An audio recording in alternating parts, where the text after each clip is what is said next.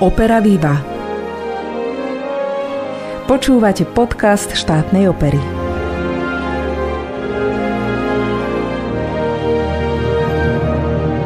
Srdečne vás pozdravujem a aspoň takto virtuálne vítam v štátnej opere. Verím, že ste prežili pekné vianočné sviatky a do nového roka vykročili pravou nohou. Vyzerá to tak, že poriadny kus zdravia, šťastia a optimizmu budeme v tomto novom roku pravdepodobne potrebovať viac ako kedykoľvek predtým. Ak sa má pandémia skončiť a my máme žiť aj inými vecami ako covidom, potrebujeme byť voči sebe solidárni a ohľaduplní. Najmä citlivovať sa vo vzťahu k potrebám iných. Koniec koncov o tom nám hovorí nejeden operný príbeh a toto poznanie je zároveň aj najväčším posolstvom pandemických dní.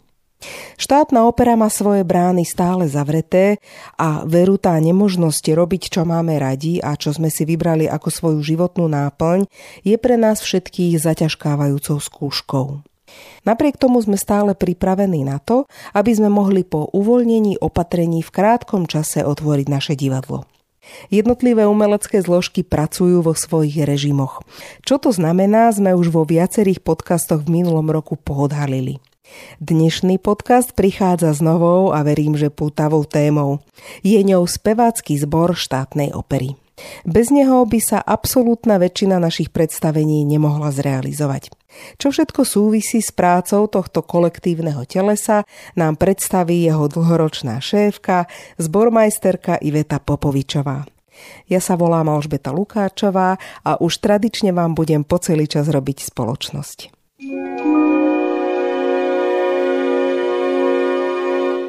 V našom podcastovom štúdiu už vítam Ivetu Popovičovú, zbormajsterku štátnej opery. Vítajú nás. Ahoj Betka, ďakujem.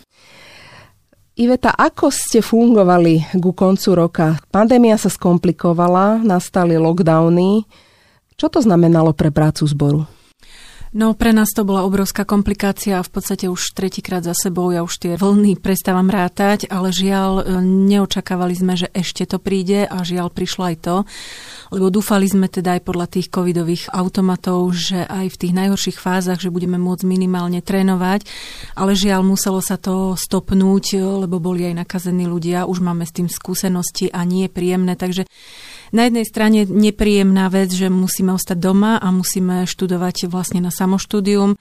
Na druhej strane zas to zdravie je prednejšie, takže musíme si aj toto uvedomiť. Takže prakticky po premiére Turandot, čo sme boli maximálne šťastní, že to vyšlo, tak potom sa tá práca trošku stlmila, ešte sa odohralo pár predstavení a potom už viac menej sa fungovalo na domácej príprave. Tak na Turandot ste odviedli veľmi veľký kus práce, lebo je to opera, ktorá do veľkej miery stojí a padá na zboroch. Ale chcem sa spýtať, ako funguje študijný proces zboru počas bežných dní. Je to podobné ako napríklad pri orchestri, teda skúša sa kolektívne alebo po nejakých skupinách? Určite kolektívne, ale dôležitá je tá práca aj individuálna, ale samozrejme ja nepracujem s kolektívom, že vyslovene po jednom človeku. E, je dôležité aj to, či ideme do veľkého titulu, či ideme robiť súčasnú hudbu, alebo robíme nejakú vyslovenú klasiku, kde tá harmonia je klasická, že nemusím detailne po hlasoch. Tak napríklad v Turandot osobitne sa skúšalo so ženami, osobitne s mužmi, ale bola aj situácia, kedy sme po lockdowne e, nemohli skúšať viacerí ako dajme tomu desiati, tak vtedy aj ten jeden hlas. A zase ja to viem oceniť aj v tom, že e, naozaj keď tá samostatná jednotka bude absolútne funkčná, bude vedieť na 100% to svoje, tak potom, e, potom môžeme fungovať aj v kolektíve lepšie. Ale bežne teda tá práca u nás spočíva v tom, že osobitne naskúšajú si svoje party ženy, osobitne muži a potom to dáme dokopy. Ale keď sú, hovorím, tituly súčasné, Napríklad Janošika sme detailne takisto skúšali, že vyslovene hlas po hlase a až potom, lebo, lebo vtedy to lepšie, lepšie takto zafunguje. Nikdy neskúšam hneď, nemám tú skúsenosť dobrú, že by hneď celý kolektív, aj keď boli sme už v takej situácii, že, že bolo to nutné, ale toto nie je úplne dobré. Stačí niekedy aj jedna, dve samostatné skúšky a potom môže ten kolektív sa aj zohrať, keď sú jednoduchšie tituly. Takže takto zhruba.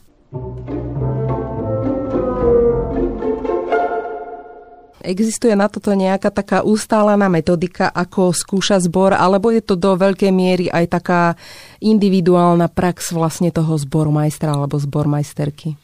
Určite je tam niečo, niečo spoločné aj niečo individuálne, ale pre mňa tú kľúčovú rolu hrá čas ktorý mám k dispozícii, koľko iných predstavení hráme, ako beží prevádzka, takže podľa toho ja si to už tou praxou viem odhadnúť, že koľko potrebujem, aby toho nebolo málo, aby toho nebolo veľa.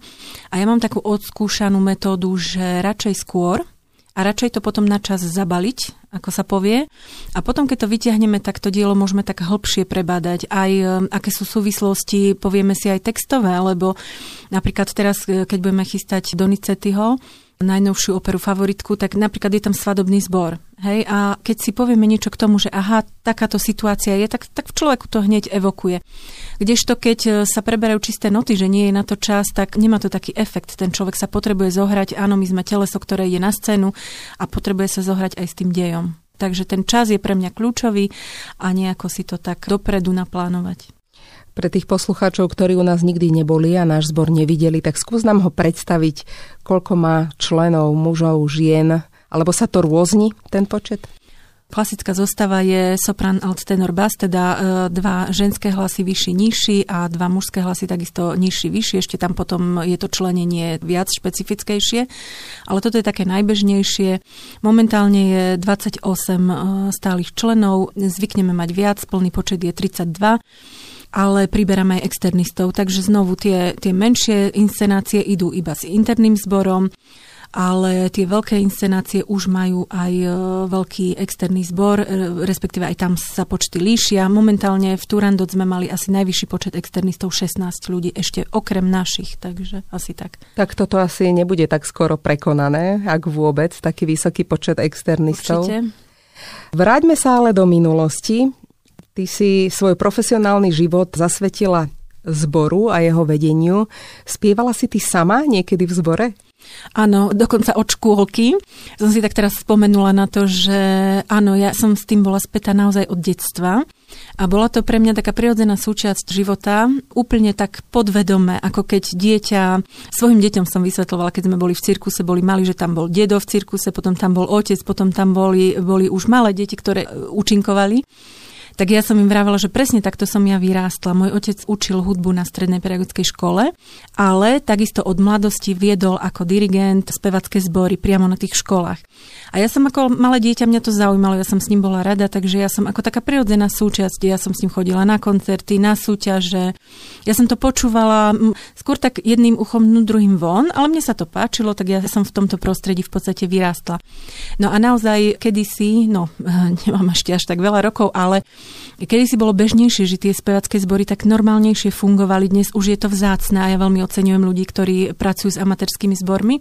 Ale ja som naozaj spievala v škôlke, v spevackom zbore, na základnej škole, potom na strednej škole, potom už som sa dostala k poloprofesionálnym kolektívom. Takže toto bola gro mojej prípravy na, na moju profesiu.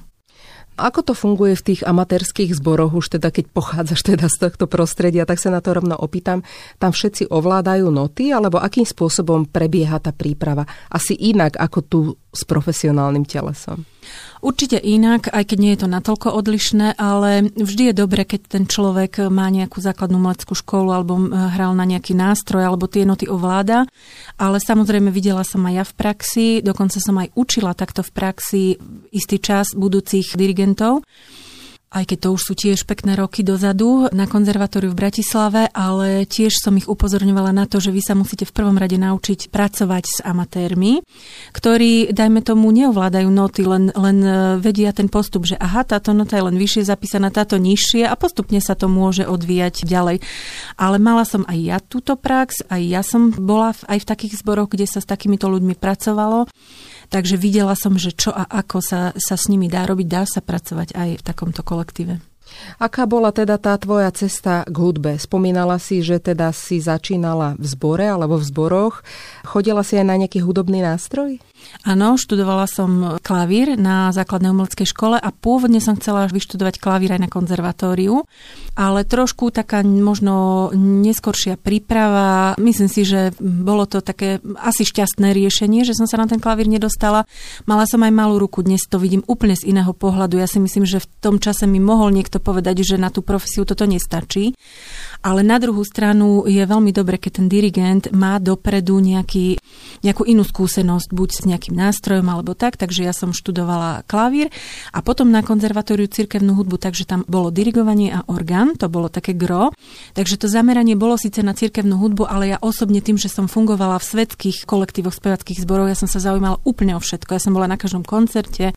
Proste všetko, čo sa dalo absorbovať, tak tam som sa našla a tým pádom som videla viac toho, než som len študovala.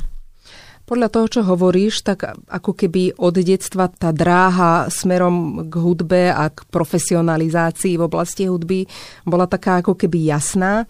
Čiže po vysokej škole, predpokladám, si prišla do štátnej opery. To znamená, ty si bola veľmi dobre formálne pripravená, to nám bolo vlastne všetkým hneď jasné, ale je niečo také, čo naozaj ti priniesla tá prax, čo bola teda tá škola toho divadla? Škola divadla prišla až priamo v divadle. Skôr som bola vycvičená v tom, že naozaj ja som sa našla na každom koncerte, to bola veľmi dobrá škola, aj keď niekedy aj spolužiaci, alebo tak, čo sme si povedali, že ten koncert bol hrozný. Niekedy mladí ľudia sú veľmi kritickí, ale ja som sa učila aj na tom, čo som počula dobre a čo zle. A druhá vec, čo mi pomohla v praxi, že ja som priamo v tých kolektívoch sedela ako zborový spevák a ja som videla, ako tí dirigenti pracujú. A zo začiatku poviem pravdu, že ja som sa nepripravovala na takúto solovú dráhu. Ja som mala pocit, že ako to tí ľudia počujú, že ja to nepočujem. A postupne sa mi to tak nejako vyjasnilo. Niekedy som už dopredu vedela, čo k tomu povie ten dirigent, ale to bola taká moja najlepšia škola, okrem teda tej prípravy priamo v škole. A teda to divadlo prinieslo nejaké také špecifické problémy, ktoré sa v iných zboroch neriešia? Určite áno, keďže tento náš spevacký zbor ide na scénu a robí veci aj režijným spôsobom, tak o to je to stiaženejšie. Inak sa pripravuje k tomu, musia vedieť dobre svoje party na spameť a tak ďalej. No, v podstate k tejto priamo profesii v divadle ma priviedol môj manžel, keďže on e, študoval ako solový spev tak my sme spolu chodívali do divadla a tam som vlastne spoznávala, že čo ten zbor operný, že čo to obnáša.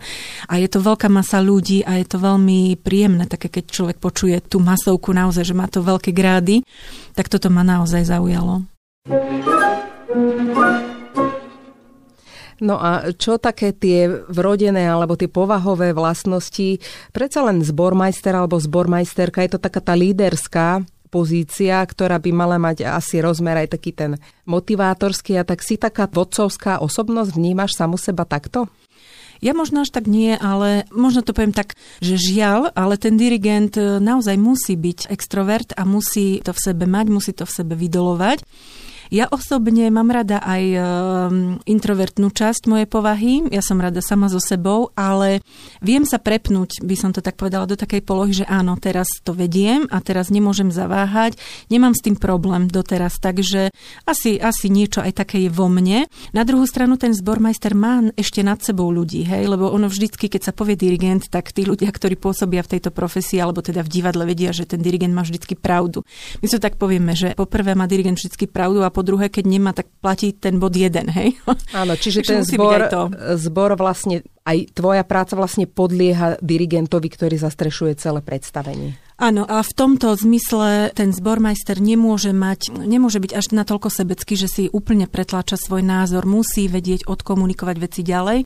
Je tam ešte dirigent, je tam režisér, takže ja nie som na vrchole toho ľadovca a tým pádom tá komunikácia z mojej strany musí vychádzať ešte, ešte ďalej. Čiže je to veľmi kolektívna práca aj vlastne z tvojej strany. Určite, určite áno. Zborový spev, hovoríme o tom, že je to veľmi kolektívne. Dnes človek má pocit, ako keby ľudia eh, hľadali skôr niečo, čo je také veľmi individuálne. Je vôbec záujem o takúto prácu, o spievanie v opernom zbore? Tak pracujem v opernom kolektíve už nejaký ten rôčik a vidím, že ten záujem klesá. Je skôr záujem zo strany mladých spevákov sa presadiť ako solista, ale musím povedať, že ľudia, ktorí trošku pričuchli k tomuto remeslu, že veľa ľuďom sa to zapáči, že, že zamilujú si túto prácu, ale nie, je, nie sme v ideálnom stave, že teraz, keď potrebujem doobsadiť nejaký hlas, že máme automaticky veľa záujemcov, niekedy je viac, niekedy menej, niekedy nikto, niekedy vyslovene do kontrolujeme a hľadáme aj my. Ale na druhú stranu, keď je aj komunikácia z našej strany a pripustíme si ľudí ako do externého zboru, možno niekedy aj slabších, respektíve uvidíme, čo z toho bude, tak niekedy sa nám tá spolupráca naozaj vyplatí a, a postupne získavame veľmi dobrých kolegov. Uh-huh. A s ktorými hlasmi je najväčší problém? Dá sa to takto povedať, že, že je nedostatok nejakých hlasov? Tak určite trhu? každý vie, že, že prvý tenory, ja, ja vždycky poviem, že nie som za klonovanie, ale tých prvých tenorov by som zvážila. Takže možno to, ale v dnešnej dobe aj v sole kvalitný tenorista je, nie je to bežné, nie je to ideál. To znamená, že my to cítime potom o to viac. Čo by mal taký adept zborového spevu ovládať? Aké musí mať vlastnosti alebo danosti, vedomosti? Tak my v prvom rade už v dnešnej dobe pátrame po vyštudovaných spevákoch. To znamená, že musí mať tú individuálnu e, svoju solovú techniku zvládnutú, pretože v tom zbore sa človek počuje menej. To každý uzná, že potom, potom sa zrazu stratí v tom a musí mať také tie správne návyky, takže toto je ideál.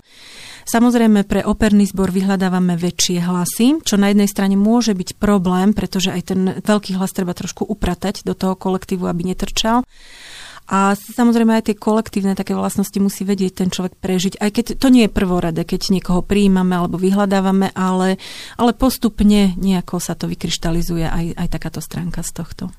No a keď sme začali teda už o tých povahách, tak ty svojím spôsobom manažuješ, keď to takto môžem povedať, 30 rôznych povách. Je toto ťažké? Ja som si zamilovala tento kolektív, takže mne to už nepríde také ťažké. Ja si myslím, že cez tú ľudskú stránku sa dá prebojovať aj to, že ja nevnímam veci, že ja som niekto iný a oni sú. Ja to skôr beriem, že sme na tej istej lodi. A keď sa budeme vedieť pochopiť, vnímať a motivovať k dobrému výkonu, tak je to viac, ako keď je človek sekera. Zas na druhej strane musí byť človek aj prísny, musí mať prirodzenú autoritu, nejako z toho musíme vždycky vyklúčkovať. Ale asi, asi takto by som to... Uh-huh. Poďme k tej takej bežnej divadelnej praxi. Čo ako zbormajsterka robíš ako prvé, keď sa divadlo teda rozhodne, že ide uvádzať nejakú operu, dajme tomu, je to v dramaturgickom pláne, chystá sa študijný proces. Čo to znamená pre teba táto fáza? V prvom rade chcem vidieť noty, a už tou praxou som sa naučila, že ja priamo v notách vidím zhruba, koľko spevákov to bude odhadovať, koľko budeme potrebovať. Samozrejme, sme špecifické divadlo, ináč sa správa Slovenské národné divadlo v tomto. Už napríklad, keď sme konkrétne hovorili o Turandot, keby som im povedala počet 43 spevákov, tak tam by to bolo úplne neprirodzené, by to bolo poddimenzované. Ale u nás je tých 43, maximálne 45 maximum, čo vieme, vieme na scénu priniesť. No a ja teda musím odhadnúť, koľko ľudí budeme potrebovať. Um, potom komunikujem dopredu s dirigentom, z časti s režisérom aj s dielňami, koľko teda kostýmov, my si stanovíme tieto počty a potom v prvom rade ten zbormajster musí byť sám dobre pripravený, aby potom pripravil tých druhých. Takže ja musím to predbehnúť celé a musím ja v prvom rade všetko to ovládať, čo to bude vyžadovať, aby v tej záverečnej fáze som si mohla povedať, že aha, ja som odviedla dobrú prácu a už je to na vás a už len potom korigovať. Ja musím byť podkutá v prvom rade hneď teda čo najskôr byť pripravená po každej stránke. Noty ovládať, presné tie party, odohrať si to na klavíri. Ešte toto je špecifické pre naše divadlo, že ja nemám automaticky korepetitora, ktorý príde a ktorý mi to zahrá, takže ja si to naštudujem aj na tom klavíri. Pre mňa to je osobne fajn, lebo ja tým pádom tú prax svoju klavírnu, ja som bola zvyknutá veľa cvičiť, tým pádom ja to využijem. Pre mňa to nie je neprirodzené. Takže aj z tejto stránky musím veci ovládať, musím to vedieť zahrať, musím to vedieť oddirigovať a, a takto v podstate všetko dopredu, tak by som to charakterizovala najkračšie. Spýtam sa možno trochu záľudne, nemusíš konkretizovať titul, ale stretla si sa počas svojej praxe aj s niečím takým, že jednoducho dostala si naštudovať operu, ktorá bola o číslo väčšia ako ten zbor a že proste Nešlo to? Áno, ale skôr to bolo nie tým, že by to bolo na nás príliš ťažké, ale bolo príliš málo času. A taká bola Jokonda. Úprimne poviem, že ale nie ešte keď išla tu na scénu, ale my sme ju mali naštudovať do Rakúska na koncertné uvedenie a mali sme na to zhruba tri týždne tak to bolo šialenstvo. Asi napoviem tým, že členovia zboru to premenovali v tom čase na Anaconda, lebo to bolo teda desné. A musím povedať, že bola to moja prvá skúsenosť s autorom Ponkielim A už som si myslela, že ma až tak veľa vecí neprekvapí v tom divadle, ale táto opera ma mimoriadne prekvapila. Každú chvíľu nejaké iné zvolnenie tempové, náročné party, teraz veľa textov, museli sme si poradiť, ako naozaj ten čas bol na tom najhorší. Takže to, toto ma, ako beriem, že ešte ma má čo prekvapiť. No tak ja som predpokladala, že povieš nejakého cikera alebo niečo takéto a nakoniec romantická hudba. Vieš čo, eh, s cikerom mám takú zaujímavú skúsenosť, lebo keď sa tu mal robiť Coriolanus, tak ja som tiež, to, to, čo som spomínala, že teda ja prvé chcem vidieť noty. A ja keď som tie noty videla a videla som to šialenstvo v tom, tak ja som vtedy povedala, že ja chcem ísť na matersku a navrela som noty a mne sa to vyplnilo. Keď bol Coriolanus, ja som bola na materskej a celú tú náročnú prácu si vtedy odviedol Janko Procházka, ale musím povedať, že pre mňa to nebolo príliš v tom, mňa tie party strašne zaujímali. Ja si kľudne pozriem Cikera, ja milujem súčasnú hudbu, Vôbec to nie je niečo, čo by som ja nerada robila, ale ja som vedela, že tá práca s ľuďmi bude tak náročná, tak možno preto som to tak mimovoľne akože povedala, ale sa mi to aj splnilo v tom čase. Ale mala som potom skúsenosť s Cikerovým Janošikom, ale to bola zase prvá Cikerová opera, takže v tomto smere jednoduchšia, ale tiež nám dala zabrať. Ale musím povedať, že ja rada robím súčasnú hudbu. Pre mňa toto nie je ťažké ale zas väčšia zodpovednosť. Ja, ja sa nestaviem k tomu, že no teda vy sa to naučte a ja to nejako už len vždycky priložím tú ruku k dielu v prvom rade ja. To znamená, že beriem to zodpovedne a o to viem, že to bude náročnejšie.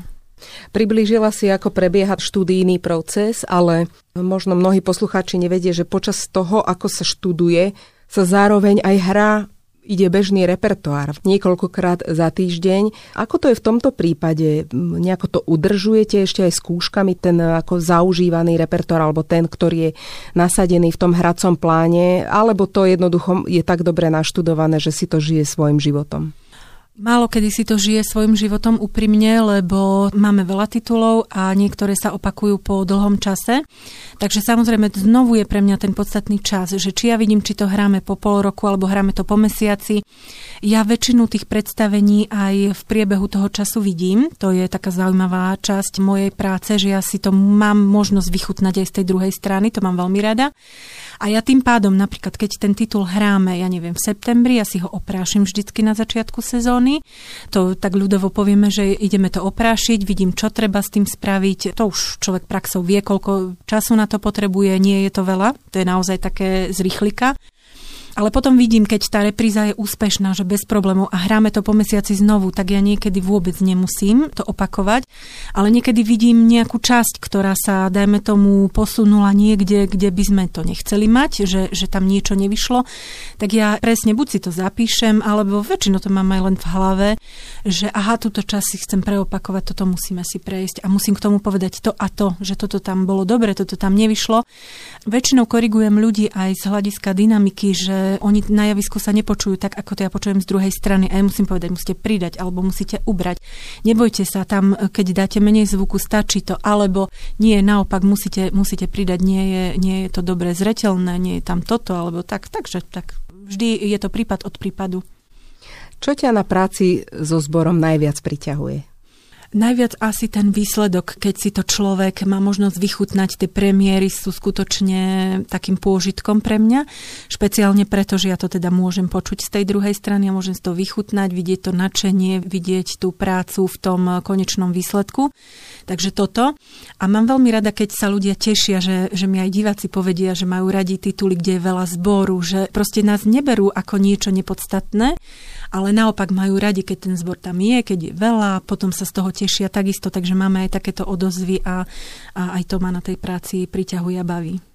Čo považuješ za svoje také najväčšie umelecké úspechy doteraz? No, som veľmi rada, to je vďaka aj dramaturgii nášho divadla, že sa mi podarilo byť zbormajsterkou v deviatich Verdiho operách. Myslím si, že to nie je úplne bežné. Nie všetko išlo na e, scenické uvedenie, niečo bolo aj koncertné, ale predsa už človek, keď tom prebrázdil nie len v tých notách, ale má priamu skúsenosť so zborom, že to urobil, takže toto považujem za jeden z najväčších takých úspechov.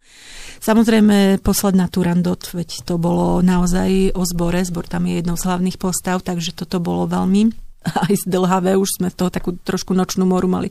Ale nie ani kvôli titulu, ale kvôli pandémii. No a, a mám aj takých iných pár zážitkov, keď, dajme tomu, dirigenti pochvália tú prácu. Ja, ja to nemusím akože, že vyslovene, že teraz čakám na kritike alebo čo si také, ale mám takých e, zo pár zaujímavých zážitkov, napríklad, e, to už je viac rokov dozadu, pani Edita Gruberová, keď tu bola na premiére, to bola ešte Linda Di Shamoni, Donizettiho, režirovala to jej dcéra, tak s ňou mám taký úžasný zážitok, ktorý by ma vôbec nenapadol, že taká diva, niekto, kto je taký obrovský pojem, po premiére sa pýtala, že kto je tu zbormajster a prišla za mnou a osobne mi pogratulovala. Tak toto bolo asi viac, ako keby mi niekto odovzdal medailu. Toto bolo jeden z takých najväčších e, zážitkov. Alebo tiež sa mi stalo, že sme tu mali na hostovaní zahraničných solistov, konkrétne si spomínam na Macbeta a tiež nejaký solisti, že ak to je tu zbormajster, že ako to dobre znie ten zbor. A keď sme sa takto akože trošku porozprávali, ja mám trošku handicap v komunikácii v cudzích jazykoch, aj keď veľa rozumiem, neviem natoľko až rozprávať, ale tiež to bol taký milý zážitok, že tí ľudia prídu a pochvália, takže takú odozvu, keď to má, tak je to vtedy fajn. Áno, tak to je viac ako akékoľvek iné ocenenie. Určite. Ten divácky a poslucháčský úspech a ešte teda, keď sú to takéto renomované osoby, tak o to viac. O čo sa v tejto dobe najviac usiluješ pri práci so zborom? určite udržať kolektív tak, aby sme mali dostatok kvalitných spevákov. Momentálne máme trošku generačnú výmenu, že potrebujeme napríklad v mužských hlasoch prijať ľudí a kvôli pandémii sa to naťahuje, že, že nemáme nových členov tak e, síce máme záujemcov, tak toto by som rada v najbližších mesiacoch dala dokopy, že popríjmať nových ľudí, aby sme mohli znovu takto fungovať, lebo vždy je to najviac o internom zbore, ale samozrejme budujeme aj tú externú základňu. No a samozrejme nové tituly, ktoré nás čakajú. A môžem povedať, aj prijali sme nového kolegu, pán Simandol bude novým, takisto aj zbormajstrom, takže pre mňa to je také, že ja nemám potrebu byť všade, ale keď budem mať dobrého kolegu, lebo aj ono to človek tak nevníma, hej, ale tí orchestrálni dirigenti sa viac striedajú, ja to vidím tú potrebu aj u nás, že vychádzať aj s tým kolegom, takže momentálne aj tam sa chcem zohrať v tejto partnerskej spolupráci, aby nám to fungovalo. Takže toto sú najbližšie méty.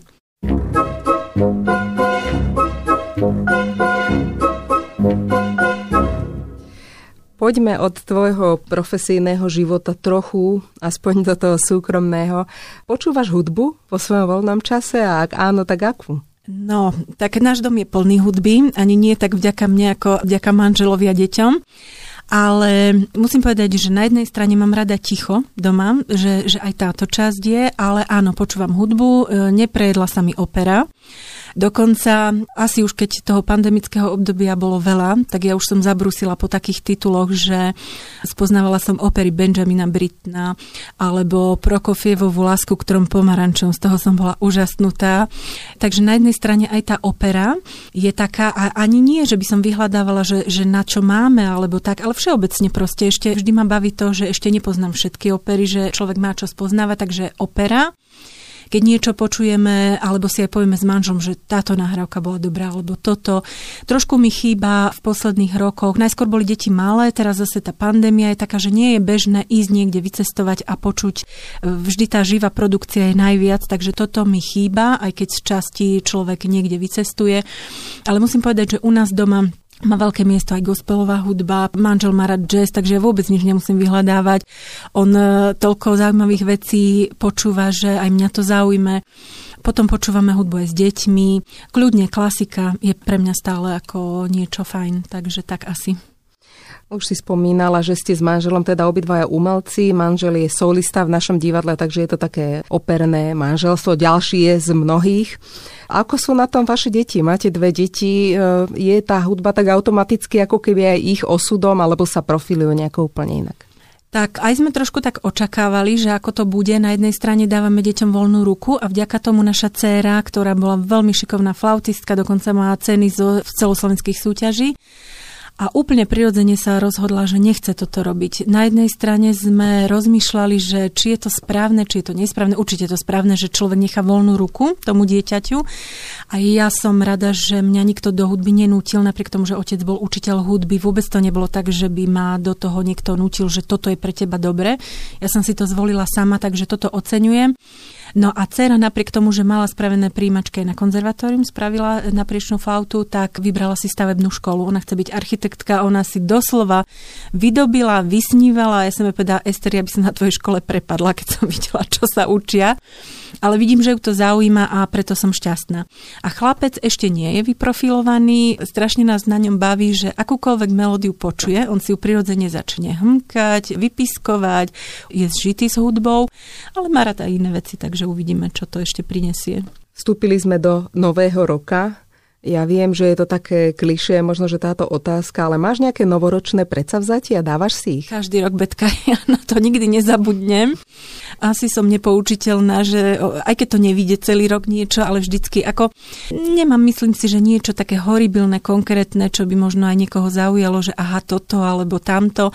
Samozrejme, človek má tie túžby iné, aj, aj tou pandémiou vidí veci inak, aj mala som nejaké zdravotné problémy, takže v prvom rade to zdravie je, he, a to, to si nemôžem nemôžem ja vydolovať ale samozrejme viem preto niečo spraviť, keď môžem cvičiť alebo žiť nejako zdravšie, tak k tomu človek prirodzene inklinuje, takže aj takéto túžby mám.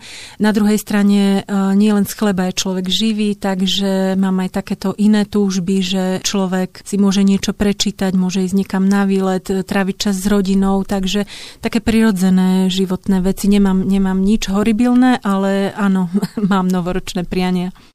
Ešte tú otázku otočím trochu inak a to tak, že sa ťa opýtam to, čo každého, kto je hosťom alebo hostkou v tomto podcaste. Čo si praješ vo svojom súkromnom živote, aj tak dlhodobo, a čo v tom profesionálnom?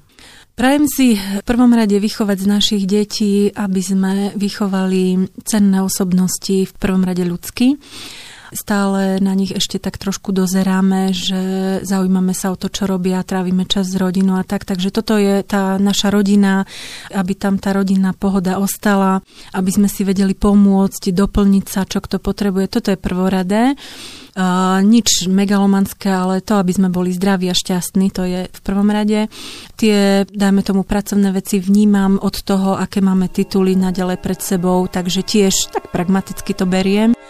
Nič možno špeciálne, zvláštne, ale naozaj ma teší, keď ostaneme živí, zdraví a môžeme sa tešiť zo života, tak to je to najdôležitejšie, čo človek má. Ďakujem pekne za rozhovor a nech sa ti darí. Ďakujem pekne, prajem všetko dobré.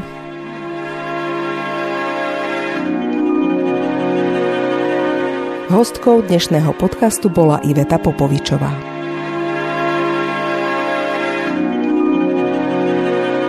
Milí priatelia, to je na dnes všetko. Na záver si nepoviem nič nové, len to, že nevieme, čo nás v najbližších dňoch čaká. Preto vám dávam do pozornosti webovú stránku štátnej opery stateopera.sk a naše sociálne siete. Tam sa dozviete najaktuálnejšie informácie o našom hernom pláne, o tom, čo chystáme a aj o všetkých ďalších aktivitách. Našťastie našich podcastov sa obmedzenia nejako netýkajú a budem ich pre vás pripravovať tak ako doteraz, pravidelne každé dva týždne. Nájdete ich na všetkých podcastových platformách, na našom webe a všetkých ďalších informačných kanáloch. Dostanete sa k nim ľahko, buď zadaním kľúčového slova štátna opera, alebo priamo názvu podcastu, ktorým je Opera Viva. Budú tu vždy aktuálne vydania a možno si nájdete aj zozname starších podcastov nejaký, ktorý vás osloví. Ďakujeme za vašu priazeň, lúči sa s vami Alžbeta Lukáčová. Do počutia.